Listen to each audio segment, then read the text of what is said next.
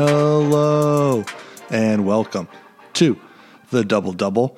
My name is David Dixon and it is Sunday, August 23rd.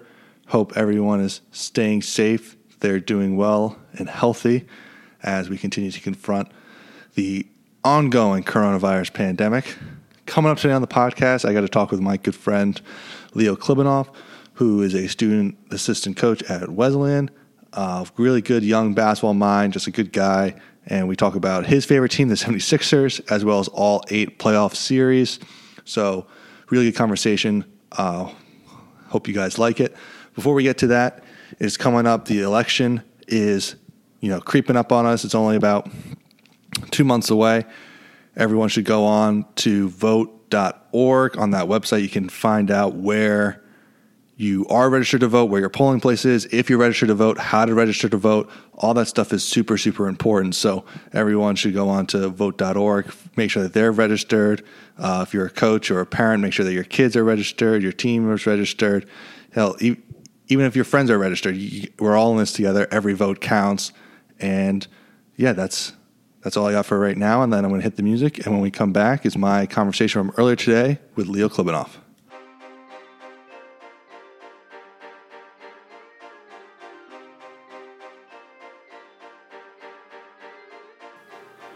Joining me on the line now is my good friend and I don't know, I guess former technical, technically you were my former coach at Wesleyan, uh, Leo Clibanoff. He's a student assistant coach at Wesleyan. He is studying economics and data, and he's coming on to help me talk about the NBA playoffs so far. And I'm just really pumped he's coming on. Leo, what's going on, man?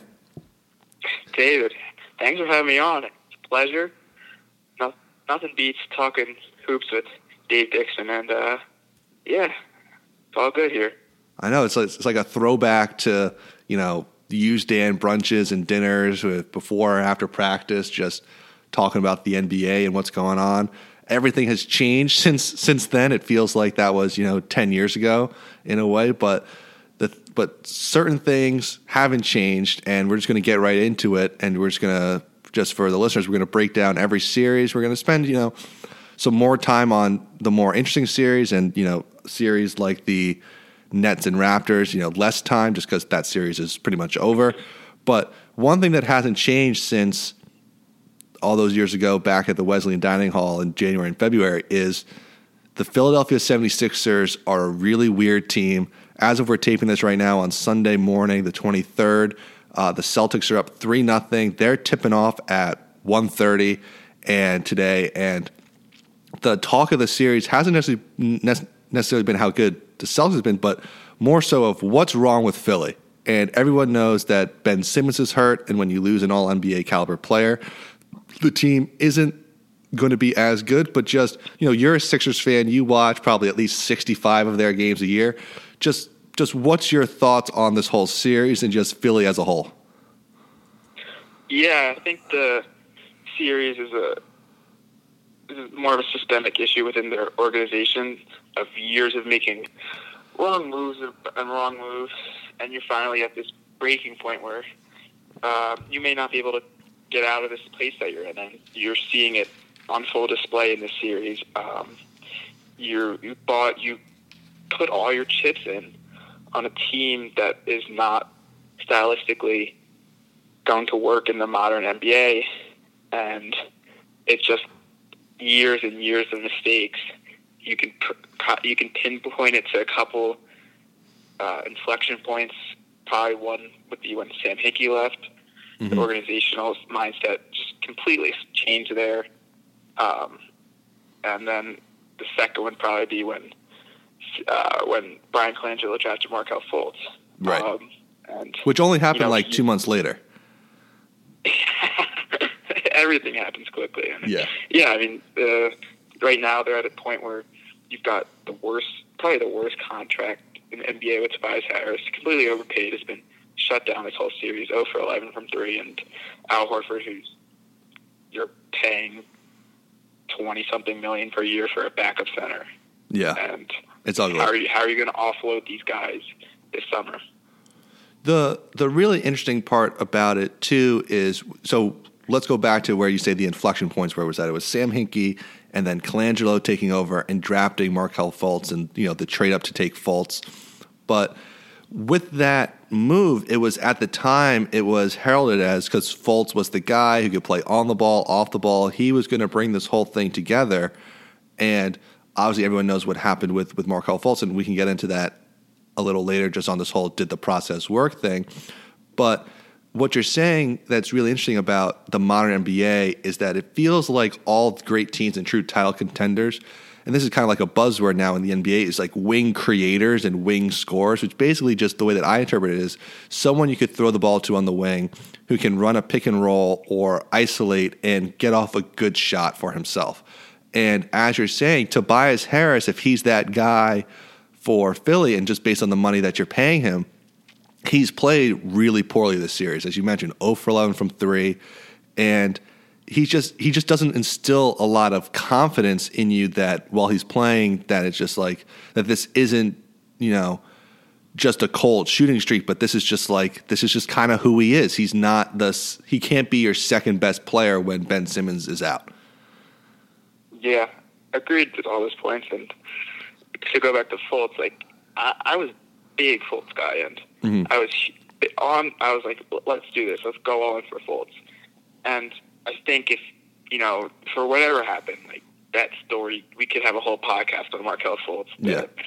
Whatever, but it didn't work out, and um, you you still had more assets after that because Tim Hinkie just built up a right a, a, an army of assets, and they just failed to utilize those assets in meaningful ways. And Tobias Harris, like, uh, you need a perimeter scorer, and with Joel Joel Embiid as your best player in a playoff series, he can't be your main offensive uh, option. It's just right. not how the NBA works anymore. It's like an entry pass into the post takes five seconds. Him and usually a bad one. Another two seconds. Yeah, yeah, and he's not even he's not even like he doesn't see off his guy right in the paint anymore. It's, it's just hard. It's not how the NBA works anymore. You just need to give it to a guy on the wing who can get his own shot because that's not because Joel Embiid in a playoff series. That's he's he's going to get 30 points. He's going to be a force on defense. But at the end of the game, you want to give it to that wing guy, and they just don't have that option right now. And he's, you know, we, we talk about Embiid. Embiid is unstoppable. So during the regular season, I don't have the exact updated numbers just because they get updated so quickly with um, every playoff game and because you get so many touches now. But in the regular season, including like the restart games, like according to Synergy, like 36% of his possessions were post ups. He was averaging over 1.1 points per possession, shooting over 50% on those shots, and he would get to the free throw line 28% of those times. Like his post ups were like one of the best offenses in the NBA per 100 possessions. Like incredible because he could score. He just puts you in the torture chamber and gets you draw fouls, and like he's unbelievable. And as we're seeing in this Boston series, he's dominating the Celtics interior bigs. Like they're having to go to Enes Kanter because either Theis is getting in foul trouble or he just gets tired and beat up and from guarding him. So they're having to go to Enes Kanter, who in most playoff series the last four or five years, he reaches a point where coaches have to decide if he's playable or not because he's a very weak pick and roll defender. And this kind of all fits in with Philly is that they don't have a guy who can really exploit that matchup. Uh, people thought it would be Shake Milton. I kind of, you know, drank the Kool Aid a bit on Shake Milton being the answer at point guard, but he's not really a ball handler creator to to get put to put Kanter really in a lot of difficult positions. I think that this all boils down to just the one thing is it's hard because Ben Simmons is hurt. But when we talk about how Philly can get better this season, because this series is pretty much over. No NBA team has blown a three to zero series lead. It will happen one day. I don't think it will happen this series. When we talk about how the Philly can get better next year, they have 147 million tied up in cap next year, which is second to the Warriors. You're already in, in the luxury tax. I think it has to start with because, as you said, Harris and Horford's contracts are just so hard to move because they're so big and so long uh, for for so many years. Does Embiid and Simmons fit together? Yeah, I think that's a. Everyone talks about it, and you've got two ends of the spectrum. I end on that they can work together. You Mhm. can look at the numbers, their net rating together for the past couple of years. It's been down this year, but I think if you take Horford out of that those lineups, um, they do have a very dominant net rating, and especially their first year they played together when they had players that can that surrounded them. You've got J.J. Redick, Robert Covington, Dario Saric, Bellinelli, Ersan Ilyasova, and they had I think it was somewhere like 14 or 15 net rating when they were playing together. Like that, that's dominant. Yeah. And I think as as a case study, what I look to is the Miami Heat. Uh, with you have Jimmy Butler and Bam Adebayo. Jimmy Butler, twenty three percent three point shooter this year. Bam Adebayo, I don't know his number, but it's, he doesn't shoot threes that much. Yeah. You have two non-shooters on the floor, top to bottom. You have shooters: Herro, Robinson, Dragic, Crowder, Iggy, uh, Nunn. Uh, the list can go on, and they they have a very fun offense to watch, and it works because you surround those star players with players that complement them. So I think that they can work together, but you have to surround them. So it's going to be very hard this off season to find players. You're going to have to. You're going to probably lose every trade, but Yeah. what you have to do in those trades is get players that complement them. And I've, you know, I've I've gone through some scenarios of what they can do. Um, like it's it's it's hard though. It's it, you're going to probably lose every trade. Yeah, I mean the the guy who everyone's going to talk about is Bradley Beal. That if you had Bradley Beal, it feels like just because of his scoring numbers and the way he can shoot, and he's just so good that it feels like, hey, everyone's like, hey, if Bradley Beal and Embiid were together, this is a real true contender. They're a much better duo, but really, as we keep talking about, because the contracts are so big, the only way to get Bradley Beal is you would have to give up Ben Simmons. And I'm kind of lean with you that I think it can work because, as you're saying, it's worked in the past, and they're both so young. I, I feel like everyone forgets just with the LeBron uh, mercenary style of no matter what team LeBron is on, they're immediately a finals contender and they make the finals and winning the championship. That most NBA teams throughout the history of the league, it takes them several years to climb the mountain and get to the mountaintop.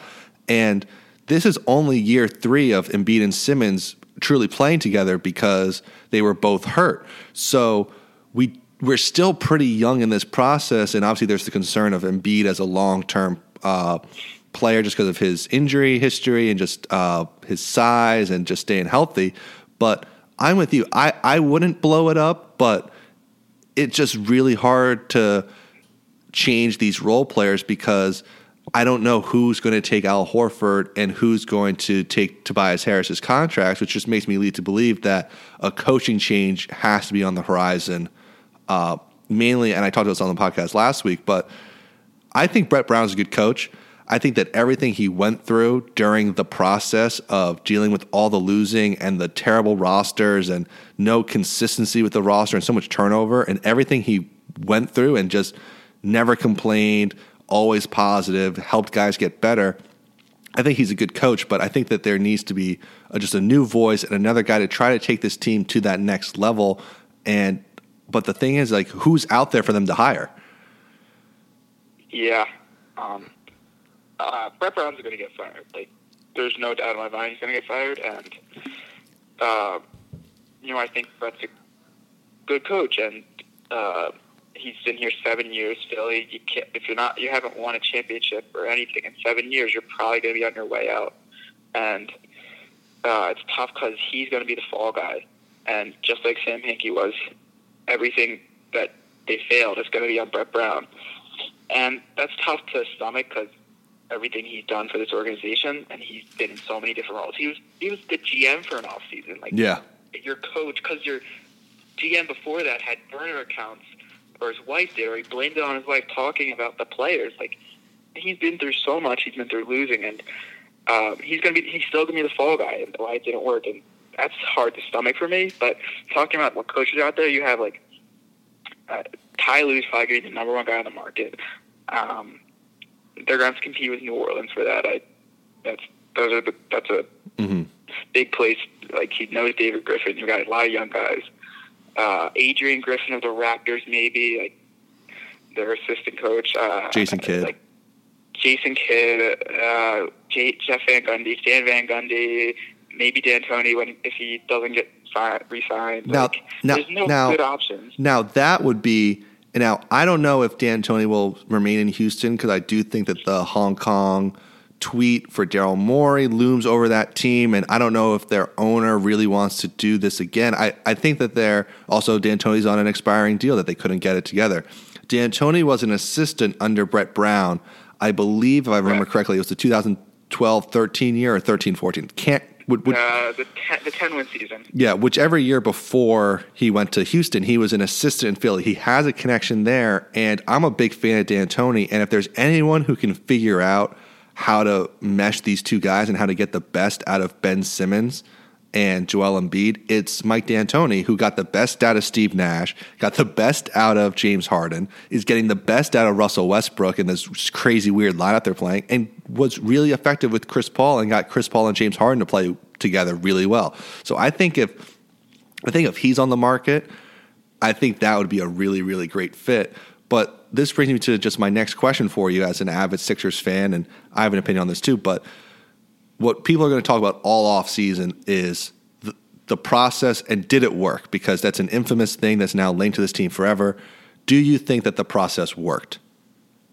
Hundred percent. I agree with you. You, um, you got two super. The whole point of the process is to get superstars. And yeah. Not only did they get one, they got two, and along with that, they got they found Robert Covington, like Dario Saric, they T.J. McConnell. They found these guys that, and the amount of assets they got. They had, like, as a, you're a Knicks fan, like they mm-hmm. have had the Nick, the New York Knicks second round picks from 2017 to 2021 every single year. Just they destroyed the Vlade on trading Staus, getting Stauskas and yeah. two first round, the, the pick swap, the 2018 first round pick. Uh, there's 100% worked, and it's sad that both. I, I it's not both because Bryan Colangelo's staff is still working under Elton Brand, but the front office after Sam Hinkie has failed to use an abundance of assets and two star players to their full potential. And it's also that you know Hinkie talked about how it's the processing and all these assets is more swings at the plate is what he was talking about. He just wants more chances for it to work because the draft is basically a crapshoot. And you just want more and more chances. The Fultz pick really hurts because he was that final piece. But the problem about swings at the plate, like they missed on Nerlens Noel wasn't a star. Jahlil Okafor wasn't a star. Uh, Dario Saric was is a productive player, but he's not an all star superstar. And the process is you get up through the draft and you get him through free agency or trades. And what and what did they do? They got two superstar players and Ben Simmons and Joel Embiid, like you mentioned. It's kind of bad luck that the fit just hasn't been right yet.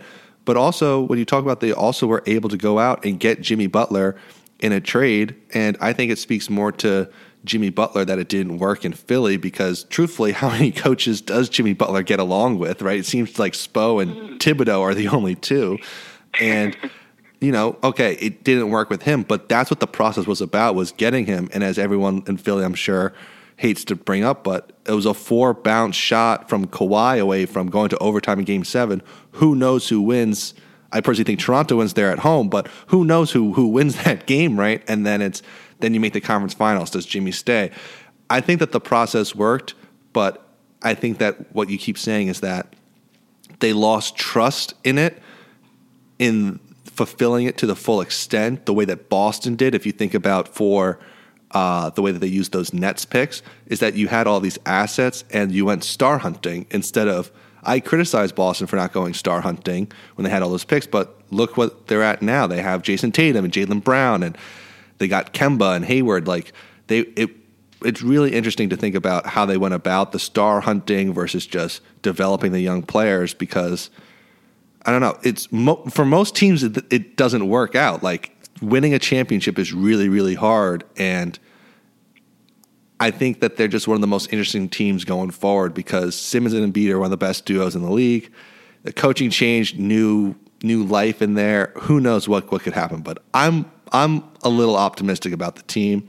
It's hard to feel optimistic when you're down 3-0 in a series, but I don't know. They they just have talent, and talent wins. And and Embiid's the best player in this series. Like Embiid's going to be the best player in any series in the East, basically, unless they play Giannis. You know, like they have a real chance going forward of making a run. Yeah, and I, I hope so, dude. Uh, Uh, I, I don't. I'm not as optimistic as you. I, you're right. You have two star players, but it's going to be tough to to get some good pieces around them. Like uh, I don't want to go too deep into the off season, but like Buddy Hield, I don't think moves the needle. No. Um, can you get Chris Paul for Tobias Harris? Maybe that moves the needle. Maybe. Eric Eric Gordon for Al Horford. I don't know, but I I, I hope to be as optimistic as you. Anyway, our 20 minutes on the Sixers are now over. We're going to move on to the seven teams who are still in it. You're watching this on, on the flip side, you know, it hurts because you're watching the Celtics, you know, crush your team, but the Celtics look really, really good. Tatum is awesome. Uh, no surprise there. And obviously, the Hayward injury from uh, with his sprained ankle is pretty bad. That's a concern for me. I think the Celtics can potentially make the finals out of the East, but their health is the biggest thing because Kemba's knee is a concern for me because it seems like it's some type of arthritis type thing that it's not going to get better. Let's just say it's just always going to be up to a pain management and just treatment thing. And then Hayward's return if, if, if he does come back from his from his injury. But w- what do you think of Boston so far? Because they look great. They look great, and Brad Stevens is a terrific coach, and I think more so on de- more so on defense and off- offense. Like yep. his their their scheme's so good. Um, they utilize their players so well. They very good pick and roll defense. They isolate ball screens. They apply great ball pressure. They get the most out of Daniel Theis. Um, Tatum's a rising uh, defensive star. You have Jaylen Brown, great. And I think offense, it's like it's easy if you're the Celtics on offense. Like yeah, you're giving Kemba Walker, Jayson Tatum a high ball screen, and they're going to get a good shot nine times out of ten. and, and and and also just as you mentioned, the defense is also just their scheme. It's not just because they do like the little things right of making sure they're always pressuring the ball and stuff, but they do that. So when the Sixers try to run a screen and roll, and they get Embiid on a switch, or when Embiid tries to post up, they put enough ball pressure on the guy with the ball to make it just a little harder for the entry pass. They're already not, the Sixers guys aren't already good at entry passes, and then when Embiid does have a switch on him, they like scram rotate. Where as the ball's in the air to Embiid, they'll rotate out of it really really well. So it's not like Embiid can you know post up Kemba Walker a lot or Tatum. Like he gets like they switch out of bad matchups off the ball really really well. Yeah, it's probably a lot to do with Marcus Smart as well. He's yeah. just a game changer for them. And, He's incredible. You know, as Celtics as title contenders, I don't think they can do without Hayward. And Hayward, I think he's going to be out longer than people think. Mm-hmm. Like a grade three ankle sprain sprain's not good. Yeah, it's bad. Four weeks is way too optimistic, and and then he's got his his cat as his wife's pregnant, and and mm-hmm. maybe maybe like you see with Mike Conley and Fred VanVleet, maybe that actually will help him. Yeah, maybe. Uh, yeah, um, who, who knows? But uh, yeah, uh, yeah. Without, yeah. without him, I, I, I can't see them uh, running the table in the East. Interesting, interesting. Well, all right. So that game tees off in a or tips off in about an hour from when we're taping this. So I'll be interested to see if the Sixers can steal one. Uh, but we don't. We think that it's over. Next series, Heat Pacers. As of taping, the Heat are up three nothing. This series is over. Uh, what has impressed you about Miami uh, so far in this series? Because it's got to be the role players, right? Yeah, I mean, there are guys are stepping up. Kendrick Nunn hasn't. I don't think he's played one meaningful minute in this series. No, him and him and Meyers Leonard have both been benched, who were starters right. pretty much the whole season. it's just crazy, and Jimmy Butler's stepped up as he always does in the playoffs. He's starting to make threes, um, and they're they're they're fun and they're versatile. They they're and the closing lineups are very fun. They're they can guard, and their offense is lethal. Duncan Robinson lethal, um, and yeah, their their guys are stepping up, and it's, it's a great testament to the culture they built down there with Pat Riley and Spo. And it's also that it's like they're maximizing their guys because it's you have Tyler Herro who was the 14th overall pick. He just comes off the bench and he's firing shots because he gets open looks because Bam is a terrific passer out of the high post elbows area. Jimmy right. Butler commands so much attention against the Pacers because he's getting like 10 to 20 free throws a game or driving to the rim and they're looking to pass. Dragic is really dynamic with the ball, getting downhill and kicking. But those guys are always looking for Duncan Robinson. They're always looking for Tyler Herro. They're always looking for Kelly Olynyk when, when he's on the court. Jae Crowder is like shooting, you know, he's one of the been one of the best three point shooters in the NBA since he's joined Miami. And then you even have like Derrick Jones Jr., who's a, hitting a couple corner threes and crashing the glass. Like they they're just the epitome of what coaches always talk about of starring in your role. Like they have all these guys who are starring in their roles for the team, and it's working out great. I'm surprised that they're up 3-0 against the Pacers. I actually think the Pacers are pretty good. Uh, not having Sabonis really hurts them because Miami is small. They don't have a lot of depth inside, especially if they're not playing Meyers Leonard. But I don't know, like you like you can't say a single bad thing about Miami so far. Like they're playing fantastically, and it'll be really interesting to see if they match up against the Bucks. Uh, their issue is that just like uh, when we on the on the flip side of what we talked about with the Sixers of Embiid would be the best player in every series. Miami won't have the best player in any series from now on for the rest of the playoffs. Uh, but we'll see if, if it's like team over the individual greatness. But do you think Miami has any chance to to really challenge and push the Bucks and maybe even come out of the East?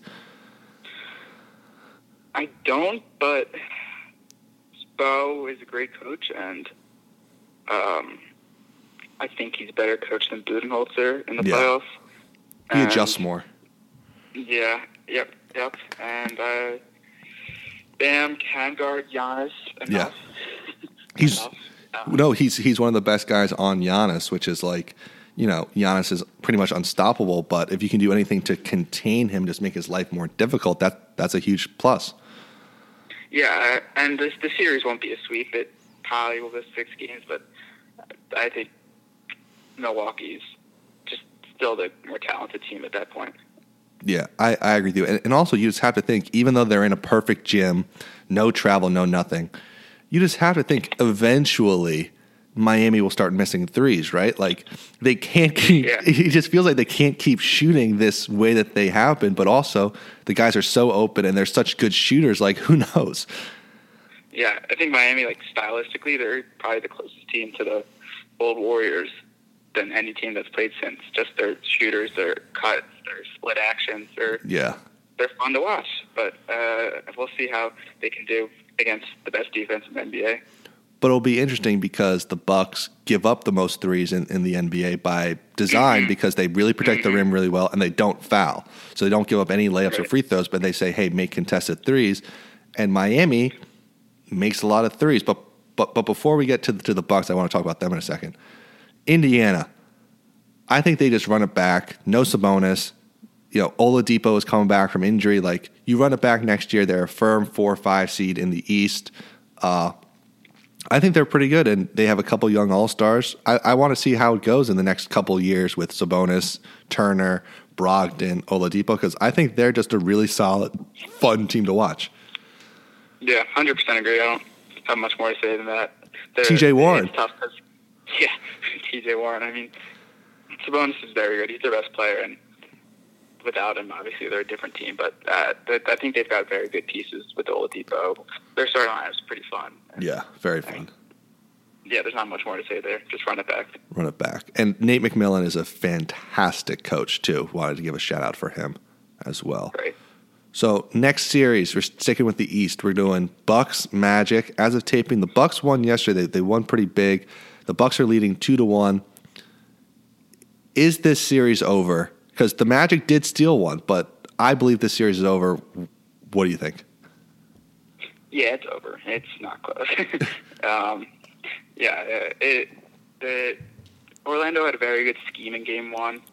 Um, they just, I mean, it, what most teams are going to do, they're going to build a wall against Giannis and really just like over help up everyone else and put that focus on Giannis. And they try to make Milwaukee's not the best shooting team in the league. Mm-hmm. They've got a lot of uh, below average shooters, and they try to make those shooters um, become good shooters, and they didn't in game one. But I think you know Giannis is dominant. The past couple of games, he's stepped it up a notch, and there's they, you can't guard Giannis for a whole series if you're Orlando.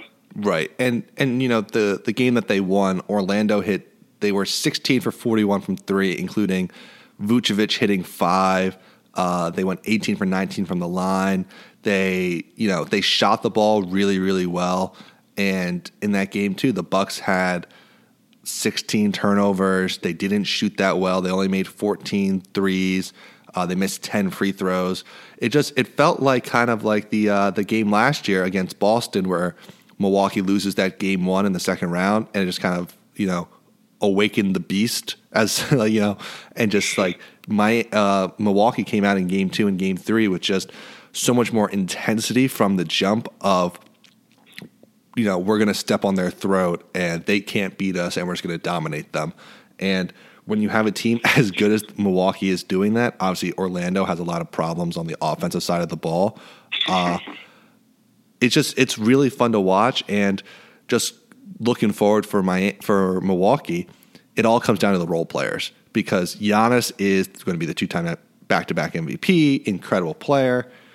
They need guys to step up and hit shots. They need Khris Middleton to shoot the ball well and be aggressive. They need whether it's Donte DiVincenzo or Pat Connaughton who made five threes in game two. They need Lopez to some shots. You know, George Hill needs to make some shots. Like they just need guys to step up and make far away shots because otherwise, I don't know how they.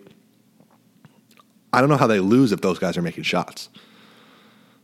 Yeah, they they're very tough to guard. Those, make, those guys are making shots, and I mean we'll see how I think defensively um, the Brook Lopez and drop pick and rolls, how that works against other teams like Toronto. We can touch mm-hmm. on that later, but um, I mean, you saw how in game one it is troubling for them to guard a pick and pop because Lopez drops so deep, and yeah. which Vucevic is what thirty three percent three point shooter is actually hitting threes. Yeah. So I think that's a little more of my concern than the offense. Obviously, their shooters are not they're not the best shooting team, but I think they're capable. But yeah, that's where I am with them. I think they're they're a solid team. And the the key for them is just stay healthy these these next two games. You're going to win, play well, but just stay healthy because the Miami series is going to be really tough, and then uh, the Boston or Toronto series coming up. Orlando, just want to do a quick, you know, two minutes. They're stuck in in the NBA purgatory of you're a playoff team, but you're always a seven or eight seed right? Like they're stuck in the middle. Uh, the worst. I think Vucevic is an interesting trade candidate this this off season. Everyone's going to talk about Aaron Gordon, but I think Vucevic is really good. I think he'll be a very interesting trade candidate for some teams who need some help uh, inside. But you know, I don't know if they should do the process, but they need to do something because they're not going anywhere. Yeah, and that Jonathan Isaac carrying his ACL is super Brutal. tough. He's having a great year, great defensive player. Yeah. Could have made all defensive team if he was healthy all year and just deteriorate. So that's brutal for them. They don't obviously there's no Aaron Gordon this series, so that's tough. But um, it's yeah, they they're they're kind of stuck in the middle, and it's a tough place to be. Um, but sometimes that's what ownership they just want to be a playoff team, and that that's my yeah. it be for Orlando right now. For sure. All right, five minutes maximum. Raptors Nets. As of taping this, Raptors are up 3-0. They play later today. Uh, the Raptors are showing absolutely no mercy on the Brooklyn Nets. Their depth and their role players.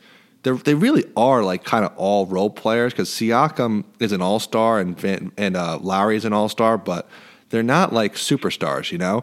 But like I'm going to yeah. talk about Fred VanVleet, OG Anunoby, Marcus Gasol, Serge Ibaka. They're just destroying Brooklyn. Brooklyn plays hard. They have some talent, but uh, Toronto, with coach of the year Nick Nurse, is doing what champions do, which is show no show no mercy. Yeah, I mean, I've been pretty surprised and happy with how Brooklyn's playing. They're moving the ball pretty well. Yeah, they're getting good contributions from guys you didn't think. I mean, Chiozza is playing great. I mean, even Justin Anderson, TLC, yeah, former Sixer. um, uh, I mean, they're getting good contributions, and Caris LeVert is so fun to watch. I've yeah, always been a big fan, and it's good to see him be that uh, number one option, which he won't be probably for a while now. No, and I've been like they weren't going to win the series. It no, yeah. easy. I think the bigger question is where do they go with their coaching. Yep. So that's a big question, but um, yeah, that's all I got on uh, not Toronto, Brooklyn. Yeah, they're, they're most interesting because they're the seventh seed. They're playing well. They're playing together, but everything kind of changes because you have the looming returns of Kyrie Irving, Kevin Durant, and a potential coaching change on the horizon. Uh, who knows? Maybe Ty Lue would be interesting in Brooklyn, like, or uh, you know Jason Kidd or any one of these guys. But uh, yeah, it'll it'll definitely be very interesting to see what they do because the coach is going to be so important for them because you know Kyrie's a difficult guy. KD can be difficult at times too. Like they need a coach who can kind of gel that team together and get them to play really well. But that series is over. It's getting the NBA TV treatment. Uh, so yeah, there was there was low hopes for that one being competitive anyway coming into it.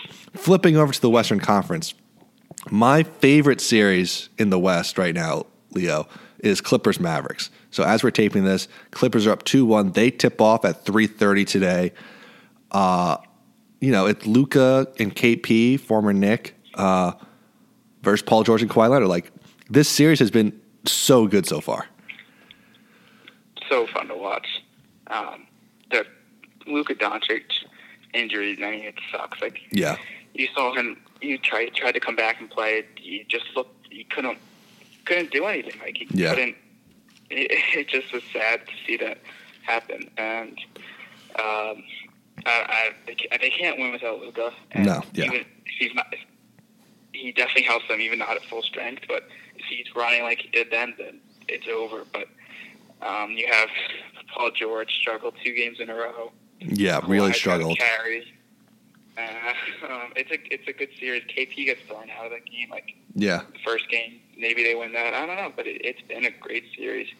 It's it's been a great series too because you're watching the best offense in the history of the NBA versus one of the most versatile defenses in the NBA this year because you have Leonard and Paul George, and obviously, you know, Pat Beverley's been hurt, but the Clippers can still do a lot of things defensively, and the Mavs are still scoring on them. Like, I don't know how many wide open layups Trey Burke and Seth Curry can get in the half court, but just the the way that the Mavericks can spread the court is because Porzingis is shooting the ball really really well. I think he's like nine for seventeen or ten for seventeen from three, shooting the ball really well so far this series.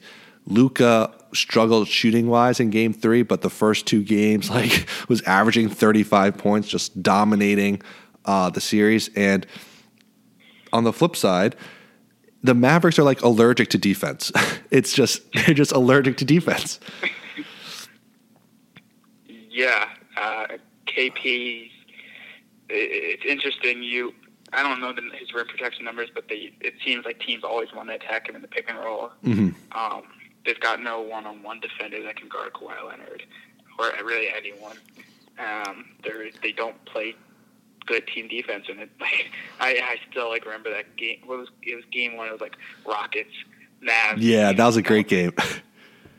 it was like the score was like 150 to something. Like yeah, I know it was, it was the seeding games and no one played defense in those games, but it's still it's just crazy.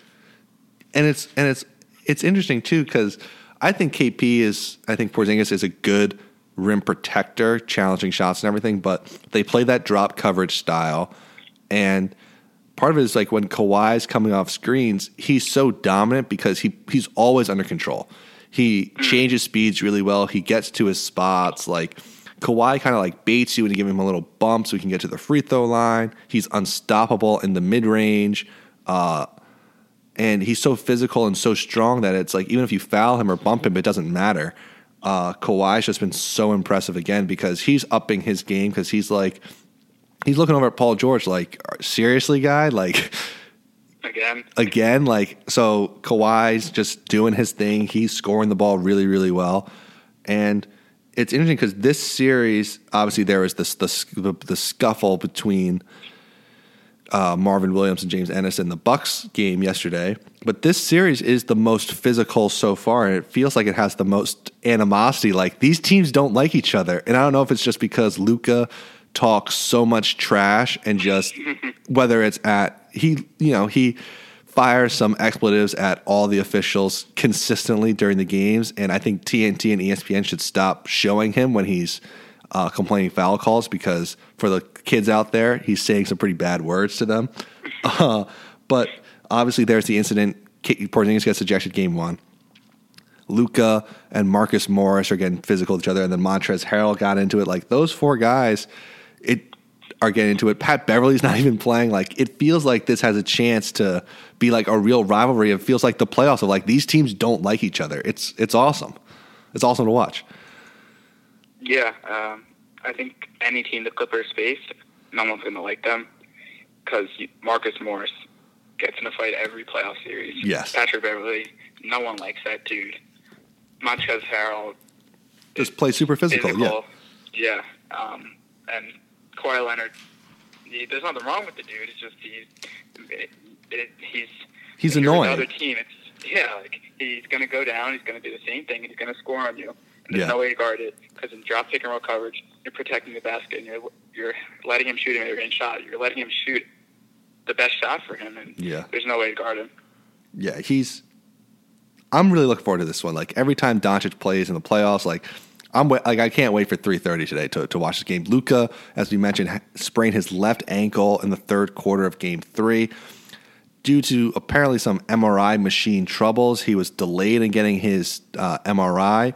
Apparently, no thing, no alarming, no structural damage, according to Tim MacMahon from ESPN. And he's a true game time decision. Apparently, I think he's going to play, but as we mentioned, or you mentioned at the top with this talk about the series, Luka, if Luka's not in, the series over. And we'll be interested to see if he's limited. What can he do? I think he's going to play. The guy plays hurt all the time, plays banged up. He takes so much contact, but I can't wait for the series. Do you have any other thoughts on Clippers Mavs? No, not necessarily. I think Clippers win this, but it's been fun. Yeah. and it's a good experience for the Mavs because KP and Luka's first playoffs, and K- Luka especially is showing up. 100%. So flipping over to the other LA team, Lakers Blazers. The Lakers won game three last night, 116 108 to take a 2 to 1 series lead. Uh, LeBron and Anthony Davis led the way in this one. Both really, you know, LeBron was really aggressive from the start, scored the ball really, really well, which is kind of like the first time in the playoffs. So really, this whole bubble, like he's trying to figure out his offense.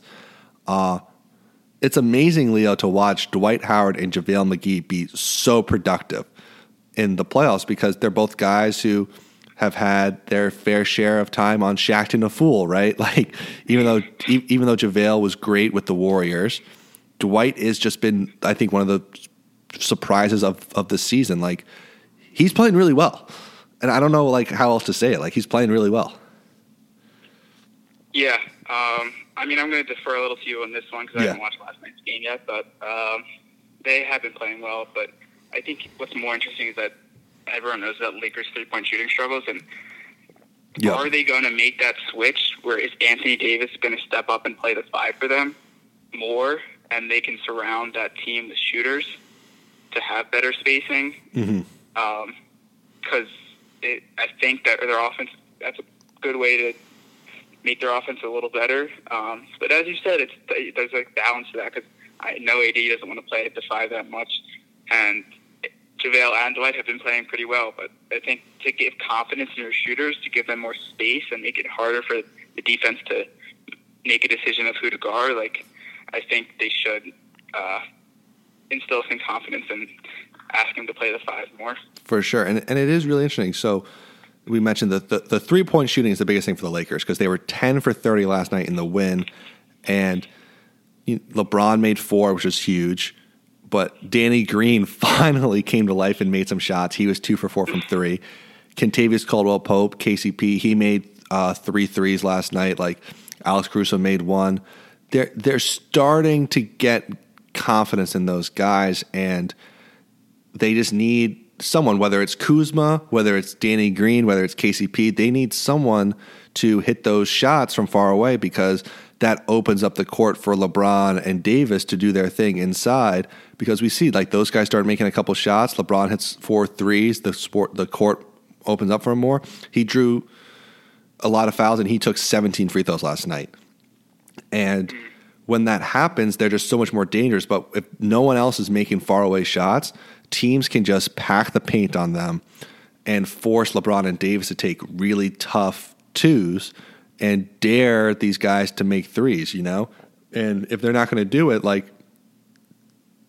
then you don't have to respect them, right? So it's, I don't know, it's, it's interesting to see, like, LeBron's going to keep passing to these guys, passing to these guys, but, you know, whether it's J.R. Smith or Dion Waiters or, you know, hell, even Jared Dudley might have to play because they just need someone who can stand on the around the three point line and just make a couple shots. Um, it'll be interesting to see the series going forward too, just because of uh, everyone loves it. This was like the popular upset pick. Like Charles Barkley said that Portland was going to win the series and somehow make the finals, but uh, I don't think they can pull the upset. They're just they Yeah, just don't play good. so. They just don't play good enough defense. But Yeah, it, Uh, it's that simple. yeah, it's Carmelo's great. He's been a great story this year. He came alive in the third quarter last night, but just when your third option, really, because in this series, like Nurkic isn't doing too much, uh, mainly because he has to guard so much on defense. If, you're, if you're relying on Carmelo, ISO, mid range, post up, fadeaways, like it's just not a sustainable way to win at this point of Carmelo's career. Uh, but you know he's playing well. So mo- moving on, Nuggets, Jazz. Oh man, Jazz are up 2 1. I'm, I'm just going to give you the floor. What's wrong with Denver? Oh, what is wrong with Denver? Oh man, I, this one's been tough to watch for me, and uh, Jokic is just getting destroyed to me. Gobert's eating him alive. Like Jokic can't defend them on any pick and rolls. The, the Nuggets are the few teams that don't actually play drop pick and roll coverage. Yeah. They they hedge right at the ball at the level of the screen, and they so obviously need to pull in from the weak side. And the Jazz are doing some good things where they ha- they have some weak side pin downs or whatever to kind of get a little distraction there. Um, but uh, it's been tough because Jokic is Gobert's just such a tough matchup for him because obviously he can nullify him on offense. But then Jokic is not a rim protector. He's not long enough. He's can't he can't move well enough to stay with Gobert, and Gobert's just eating him alive. He had like 20 points in the first half yes, the other day, and Gobert's not an offense. He shouldn't be an offensive threat, and I think that's their number one issue. But they've got issues all around. They scored like 14 points in the first first quarter the other night. Yeah. Barton, obviously, and Harris, it doesn't help that they're not playing, but they still should be a team without Bogdanovic. Um, and it, it's troubling because I, I thought they're one of the deeper teams that had a good chance to make it pretty far, but it, they've got a lot of issues going on. Yeah, I was big on Denver. Me and my brother were big on Denver, but their biggest issue seemingly is just a lack of energy, intensity, uh, and a focus at the start of these games. Because in Game Three last uh, two days ago, it was like so many turnovers in the first quarter. Like it was like, do you guys know that the game started and it's the playoffs? Like that that, that the game has started. You know, like what are you guys doing? And to your Gobert point, it's really interesting coaching wise. Of they're always on the court together. So Gobert played 31 minutes and Yeah, fo- and 42 seconds in game three. Jokic played the exact amount of time. Like it's Yeah. just they're just saying like they're both like they have to have him on the court at the same time. So that's really interesting coaching.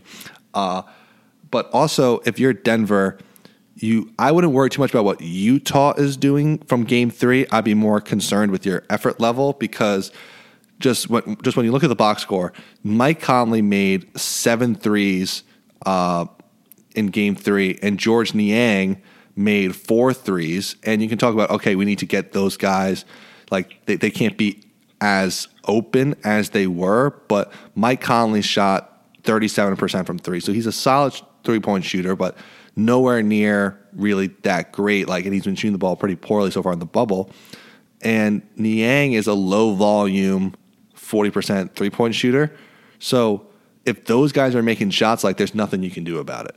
But I also wouldn't bet on them continuing to make shots either, you know?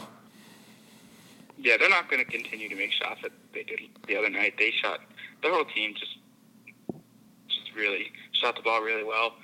And if you're Denver, you're looking in that locker room and you're like, you're a young team, fourth youngest team I think in the league, and you just got smashed for two straight games.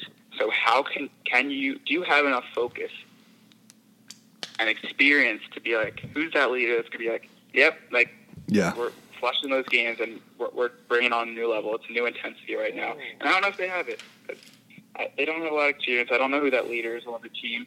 Mike Mullins, I think he's a good coach, but um, we'll see if they can do. it. But the, you know, what time that game is today? Nine. Yeah, it's it's uh it's the late game I think, but the Yeah. but the the interesting part is that I think obviously you you mentioned Jokic is struggling on defense a little bit, but you know he always kind of struggles on defense, like.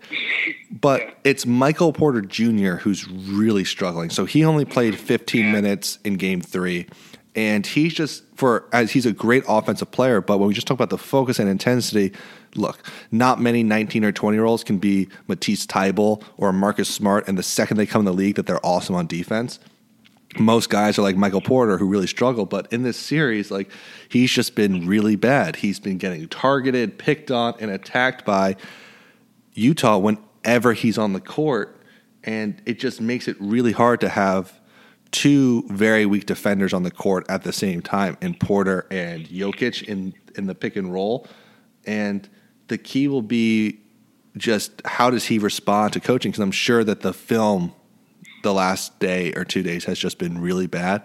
How does Michael Porter respond because he's so young, and really just how do how do the rest of these guys respond to just getting their butts kicked the last the last two games? And I think it's all about how do they start game four because if they start with intensity, they have a they have a real chance. But if they you know are lackadaisical the way they've been in game two and three, like the series is over. Yeah, hit on the head there. So the last series that I thought was going to be way more interesting coming into it, but unfortunately with Russell Westbrook's injury, uh, we just don't have the the, the same storylines. But this has still been a pretty solid series. Houston against Oklahoma City. The Thunder won game three last night, so uh, the series is now two to one. They are going back and forth. Oklahoma City won last night in overtime. It's really interesting. James Harden fouled out, so that was a huge thing mm-hmm. for OKC. But they're playing really well. Like they're a fun. It's like this is like a kind of fun series to watch because I don't know. I'll, I don't know what to make of Houston. Like, are they good at defense, or like because they kind of just hang around with you? But I don't know that this has been really interesting because it's just like it's one of those series where it's just like I don't really know what's going on besides just James Harden has just been awesome so far, and they're making shots. Yeah, I mean, I'll start. I'll start with Houston first. Yeah. Um, they, they, I think it's a favorable matchup for them. They don't have to face a, uh, a physical big guy, or not a physical big guy, but a guy that can punish them on the post, um, like Anthony Davis would. Yeah, Um, so that that's a huge advantage for them because Steven Adams they're not getting the ball in the block. So they so they switch every ball screen. So it's tough to really create an advantage for them if you're not going to go post up Adams after he gets a switch. So that helps them a lot. And then Harden's been great.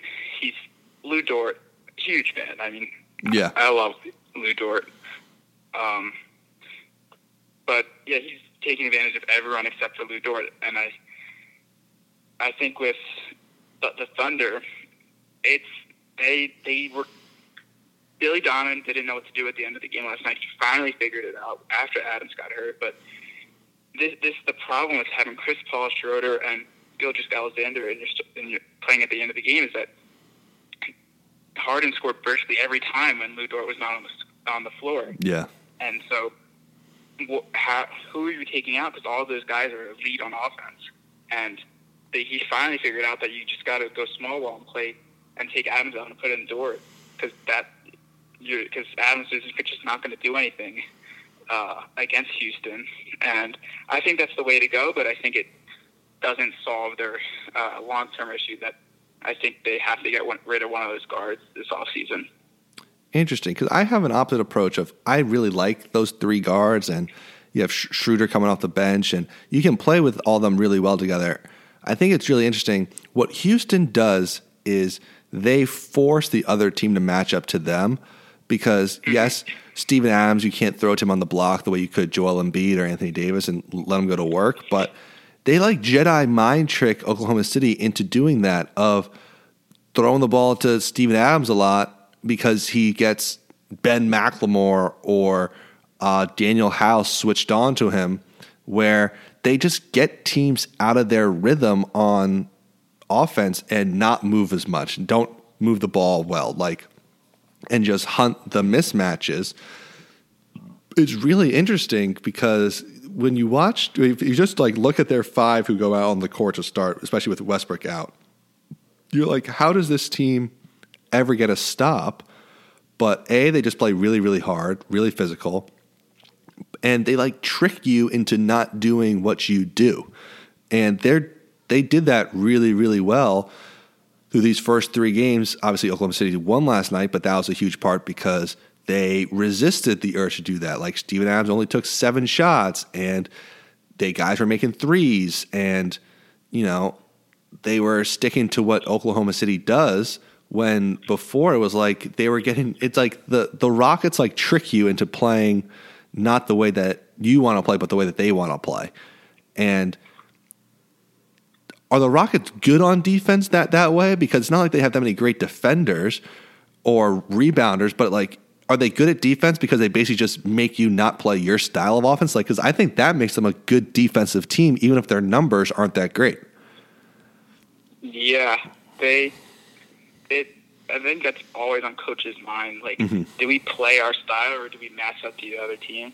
And that's a no one really knows the answer. But um, Houston, like, they they just play their style of basketball. They switch one through five and they're physical. And like Covington played like 14 minutes last night. And I was so surprised. I was like, he's not even in the game, and they're they're playing pretty well defensively. They had 100. They only let up 104 points, and I think it's just yeah they they have a good intensity and they they they they're really locked into what they're doing, and we'll see how it goes moving forward. As a as I think they'll have less favorable matchups but they're they're super fun to watch. Like, but especially when Westbrook comes back. For sure, and there was there was one game where when they had Westbrook, and I believe let me just check who the matchup was because I think it was, uh, it might have been the Clippers, where they were trapping Harden with the ball, and uh, sorry, it was it was Portland, where they would trap Harden or double team Harden whenever he came up the court and they would put Westbrook at the high post nail area and basically play 4 mm-hmm. basically play four on three with Westbrook going downhill, like yeah, which is just unstoppable. And it's interesting because the Westbrook, if he comes back, he's gonna, you know, this this team is so good. And what's interesting about it, because as you mentioned, a more, more difficult match with the Lakers, most likely coming up next, is they have Anthony Davis, but if the Lakers just force feed Davis the ball on the post and let him go ISO one on one the whole time, that's not what the Lakers want either to do. Like, even though Davis could score 40 every game, like they're taking them out of their rhythm as well. I don't know. The, the Rockets are the most interesting team, uh, I think, in the NBA. Do you think that they can quote unquote math their way to the finals with just the amount of threes that they shoot because they took 50 threes again last last night. Like, can they math their way to the finals or competing? Like, because because that's their strategy, right? They're just going to math their way to it. Yeah. That's what it's all in. And um, can they math their way to finals? Probably not. Um, probably not, but they can make it interesting. Um, For sure. They they're so bad on the glass. Yeah. That that's going to kill them against a huge team like the Lakers. So. Uh, yeah. But then, but then also, it, but, but then also, three is better than two. Like, they yeah. just they just hang around in these games to the point where in the fourth quarter with eight minutes to go, they have Harden and Westbrook, and they're like, our two is better than your two. And for pretty much every team in the NBA except for the Lakers and the Clippers, that's probably true. Yeah, I think if, if the Lakers don't pick it up, I think Houston, Houston can beat them. Mm-hmm. Um, but I think the Lakers will pick it up and they'll beat them. Yeah, it'll definitely be interesting for sure. I think the Rockets are going to still win the series. But as we approach the end here, Leo, has there been anything from the first, basically, let's just say, week of the playoffs that would make you change your title prediction?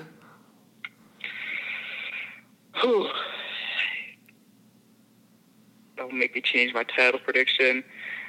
I was so back and forth on who I had in the East, and I, I think I there there was I think there was one thing that had nothing to do with play, but I guess uh, what happened to the team. So are we going to go over our title predictions now? Yeah. So I'll start, and in the West, I've had the Clippers all year. I'm going to stick with that. They're they're too versatile on defense. They're got uh, Kawhi Leonard, who's just a monster in the playoffs. You can't guard him. I think Paul George will eventually hit some shots. They're surrounded top to bottom, just immense talent, and people. I think they've got a their, their physicality. They've got dogs on their team that are willing to. That they're doing what it takes to win a championship, and I've had them going to the finals all year, and especially with the Lakers now looking a little shaky. Solidifies my pick. My only concern is that they haven't really practiced there. Like I think Doc Rivers had like two full practices all yes. year. Yeah, that, that's the biggest concern about them is that they just haven't. Their their best guys just haven't played together. Like, and it takes time to gel and get team chemistry and just, you know, Kawhi's unstoppable, but like it just takes time for them to just play together, and it's that's a big concern for me. Yeah, I, I don't think it matters all that much. It, matters a lot, but it won't matter with the kind of talent you have on that team and the good, great coaching they have. So that's my pick in the West. In the East, four, I had a friendly foe, the Boston Celtics, coming out. Interesting. Um, I think the depth concerned me a lot, but I don't think depth matters all that much in the playoffs because you're going to ride the guys. Tatum 41 minutes, Brown 40 minutes, Hayward 35 minutes, Walker 36 minutes. So I and Smart's going to play over 30 minutes. So I didn't matter that much. But now with Hayward going down, that's where that's the number one thing. I was like, if someone gets hurt on this team, they're screwed, and they are screwed. Because um, it might help when you doesn't matter when you play the Sixers, but when you're playing um, the Raptors, like you, your desk, they're gonna they're not gonna help off their they're not gonna the Raptors just they they're not gonna guard those bench players like the right. Sixers did, and, and I doubt they're gonna make them pay. But um, yeah, I've got now I've got Toronto. Okay, making it back. Uh, yeah, I mean I I love Nick Nurse. Love what he's doing with that pack ultra aggressive pack line defense. Um, they're so fun to watch. I the one concern is who's going to take over at the end of the game. Who are you giving the ball to? Fred Van VanVleet. You don't have core. Yeah, and it's got to be Fred VanVleet. Um, I don't trust him all that much, but um, they're my pick. I think they're so good defensively. They're so fun to watch, and they're they're so bought into what they're doing. They rotate so well on defense, um, and I, I obviously Milwaukee's probably consensus, but um, they they've got concerns for me. They don't have elite shooters. I don't think Budenholzer makes the right adjustments in the playoffs. And I think you, at the end of the game, you're going to a, a Middleton Giannis pick and roll, and the ball's not even in Giannis's hands, and that that worries me. Mm-hmm. Yeah, you know, I think you make a lot of really good points. The reason why I'm still on Milwaukee to not only come out of the East and to win the finals is throughout the whole Eastern Conference playoffs, they will have the best player in a seven game series, which I think just per- personally, I just think that that really, really matters in basketball. That having the best mm-hmm. player in that, because the series are so long, it usually f- tilts your way. Uh, there are exceptions, of course, uh, like your 76ers, for example, in, in this series. But uh, Giannis is, he's just so good. So just because they have the best player, I think they'll make it out of the East. I think Toronto's their biggest uh, concern because I think they're really good. But I think Milwaukee will get revenge on them from last season. And out of the West, I don't really know what to make of it because as the Clippers, just I want to pick them, I really do. But it's like they've not healthy and they're not together and they haven't. No one's played together and not practicing. It's like I think it's really hard to like figure it out on the fly while you're then going to have to play against like Utah and Dallas and maybe even the Lakers or Houston. Like, I think that's really tough to do. They're so talented and they have Kawhi Leonard, but I think chemistry matters and it's really hard to win a championship your first year uh, together as a team. So uh, that's why I kind of lean more towards the Milwaukee winning the championship, no matter who comes out of the Lakers or uh, Clippers. But I still have Milwaukee. I think they're going to win the title, but uh, it'll definitely be interesting to see. So, uh, Leo, any other thoughts on just the bubble as as as a whole? Yeah, I think I didn't even clarify. I do have the Clippers winning it all. Okay. Um, I have Clippers, uh, Raptors finals, Clippers winning it all. But thoughts on the bubble? I mean, I, Adam Silver's done a great job. I I never doubted him. Some people did. Some people thought it was a bad idea. Um, but I never doubted him, and his leadership is showing now, and they and they've done a great job. I think the offense is probably a lot better than I expected, and and it, it's a great job. I think the more more concern for me is about next season. Yeah. Um, Mhm. I have no idea what's going to happen. Uh, are they going to have these regional bubbles? Are they going to try and play? Are they trying to try Yeah. lead it off? Yeah, no one knows. And and, like literally just trying to plan with everything with the virus and everything. Like no one knows what's going to happen next month, let alone four or five months from now. Yeah. So that, that yeah, that's my thoughts. I think Adam Silver's done a great job. Well, Leo, I really, really appreciate you taking the time on this Sunday morning to join me. I'm sorry about your Sixers, but hey, Hmm. If you think about it, only one fan base is happy at the end of the year, and you're just unhappier earlier than the rest of the you know the the rest of us, right? Uh, So- unless, you're, unless you're tanking and uh, yeah, you're all in there. right, exactly. But, But yeah. but so really appreciate the time. Uh, you know, I'm looking forward to watching the playoffs and uh, texting with you, and you know, hoping the best for the Sixers going forward. But hey, whatever happens, happens. Really appreciate the time, and uh, maybe we could do this again later in the playoffs. yeah, let's do it. Great, great conversation with you, Dave. That'll do it for this episode of the Double Double. If you like this podcast, you can find us on iTunes, Spotify, or wherever you get your podcast. And you subs- subscribe, rate, and review. Five stars would be much, much appreciated. You can also follow us on Twitter at DBL underscore DBL podcast. We'll be back next week. Until then, take care and make it a great day.